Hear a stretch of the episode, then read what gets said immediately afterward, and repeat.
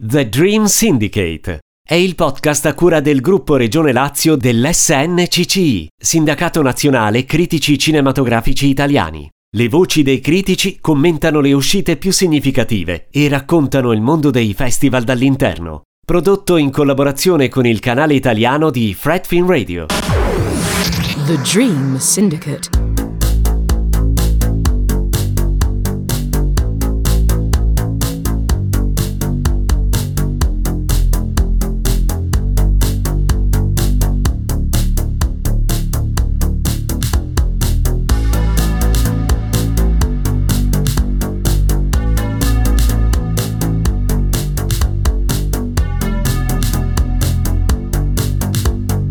Per aver immaginato un'esperienza sensoriale, un viaggio allucinogeno, una vertigine psichedelica, ma soprattutto per averci condotto attraverso un'esplorazione emotiva intensa che commuove e meraviglia, trascendendo il dato di natura fino al cuore umanissimo della sofferenza e della perdita.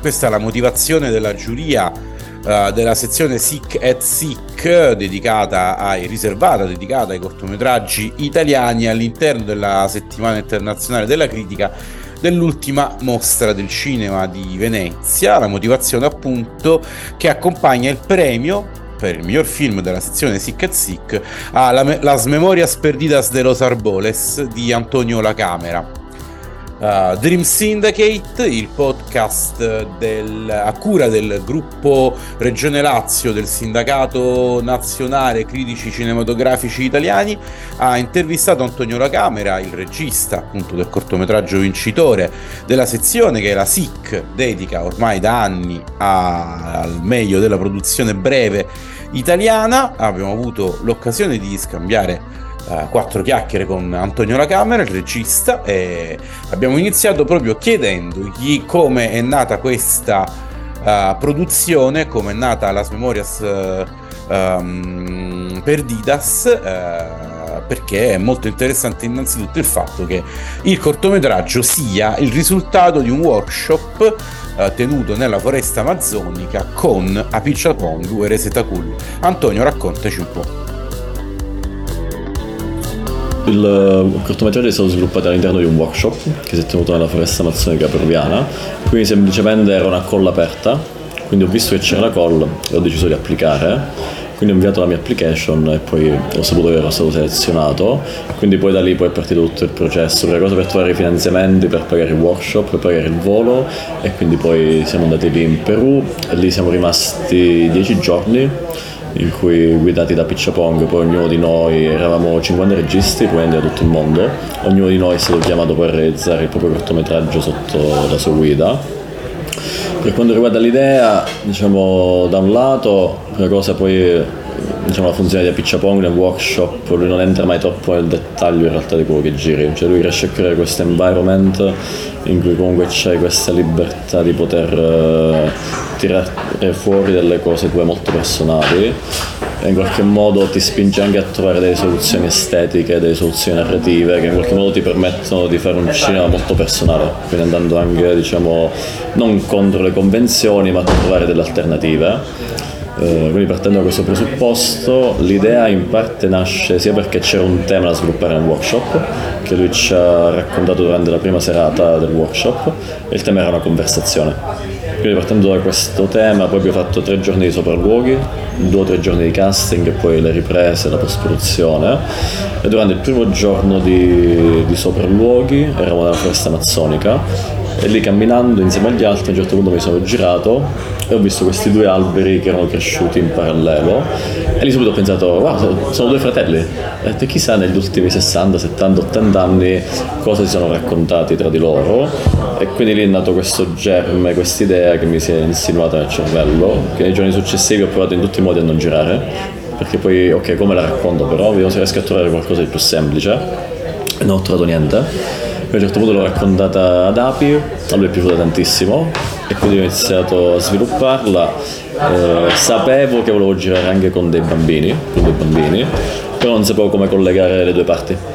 quindi poi anche lì preso un po' dalla disperazione del caso, durante il viaggio che ci ha portato al primo giorno di riprese con i bambini, 5 minuti prima delle riprese ero lì con gli appunti, come faccio? No, non faccio, e lì ho avuto idea, ovvero che gli alberi si sarebbero ricordati di quando erano bambini. E quindi poi parte tutta la fase di, di riprese, eccetera, eccetera. Questo non è il tuo primo lavoro, um, hai alle spalle già un buon numero di cortometraggi e collaborazioni di vario tipo. In che maniera uh, l'immersione in una natura così lontana, in un posto così distante, è diventata poi per te una sorta di spazio interiore, il modo per ritrovare uno spazio interiore, una storia anche molto privata, personale, intima, familiare. Uh, come si trovano tracce uh, del nostro vissuto anche in posti così lontani. Uh, quello che fa Api anche questa cosa qua, nel senso lui comunque ci ha spinto a girare qualcosa che fosse anche in linea con il nostro percorso. Uh, quindi quello che poi fa è creare veramente questo spazio in cui per esempio dalle 6 alle 7 di mattina tutti i giorni tu mediti. Quindi in qualche modo ti si attiva quella parte dell'inconscio nel quale tu tiri fuori delle cose che comunque ti appartengono. Poi stimolato comunque dal, anche da tutta la natura che c'è intorno, comunque quando resti in ascolto veramente in qualche modo ti dà un sacco. Eh, in qualche modo ho ritrovato poi lo stesso ambiente col quale di base ho sempre girato i miei corti prima, però lì sei con la piccia pong, quindi in qualche modo è come se lui decreta che quello che fai è giusto, quindi dici ok, non, non, non, non sto sbagliando, quindi continuo su quello che sto facendo eh, quindi poi secondo me quella è un po' la chiave, cioè nel senso il cinema si può fare in tanti modi, non c'è un modo preciso, nonostante si cerchi poi di omologare, eh, quindi poi questo modo lo puoi portare ovunque. Cioè devi, fare, devi capire quello, il modo che c'è dentro e tirarlo fuori, quindi poi dove vai vai in qualche modo riesci comunque a tirarlo fuori se lotti per difenderlo. Da sempre noi diciamo che la forma breve è uno spazio di sperimentazione. Uh, se oggi ha ancora senso girare un cortometraggio, lo è probabilmente proprio nell'ottica di utilizzarlo come un linguaggio di ricerca, come uh, in qualche modo un frammento, una, un, un flash, un'apparizione di una modalità differente Uh, di lavorare con le immagini, di lavorare con la narrazione, di lavorare con le strutture, no? Uh, non pensare al cortometraggio come a un lungo uh, compresso, ma proprio come una forma a parte, qualcosa di più vicino probabilmente a qualche forma d'arte più astratta.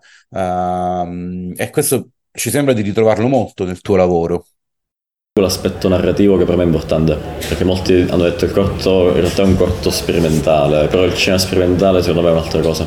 Il cinema sperimentale veramente ha raggiunto dei livelli di sperimentazione, anche di allontanamento dal linguaggio molto più forti. Eh, a me piace in qualche modo creare questi, questi ibridi in cui ti muovi un po' da una parte e un po' dall'altra quindi avere la possibilità comunque di fare secondo me comunque un corto narrativo, cioè c'è una narrazione semplice che poi accede a delle forme in qualche modo del cinema magari più sperimentale.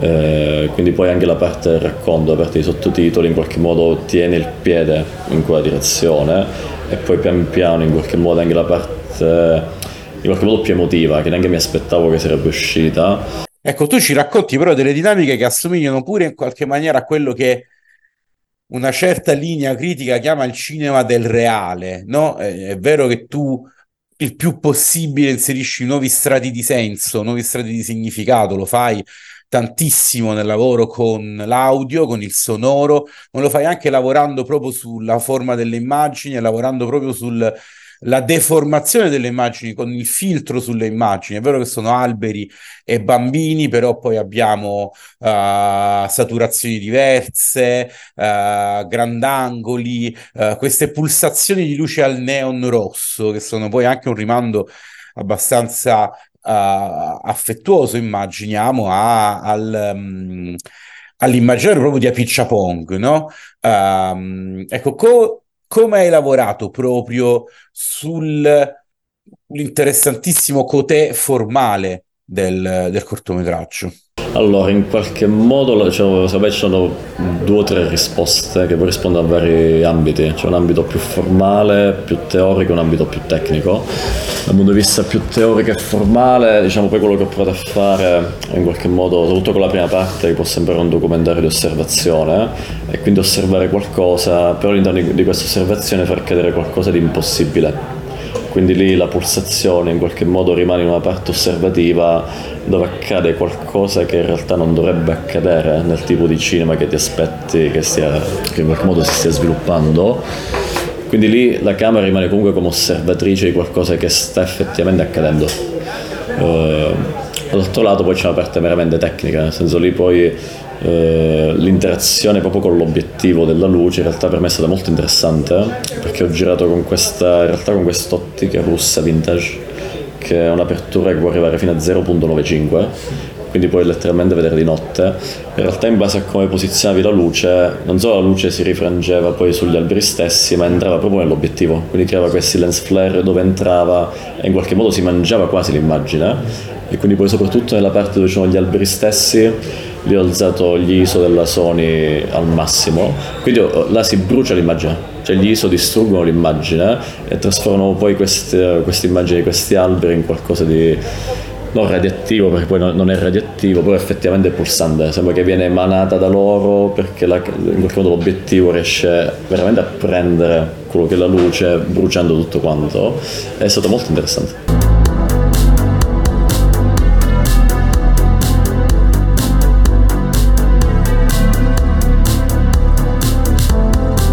Ringraziamo Antonio La Camera, il vincitore della SIC at SIC per l'edizione 2023. Questo era The Dream Syndicate, il podcast del gruppo Regione Lazio del Sindacato Nazionale Critici Cinematografici Italiani.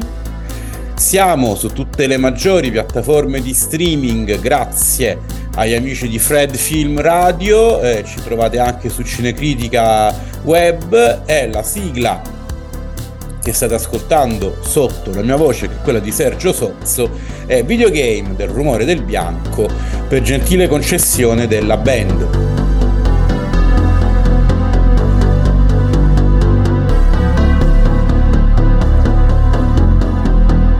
Alla prossima!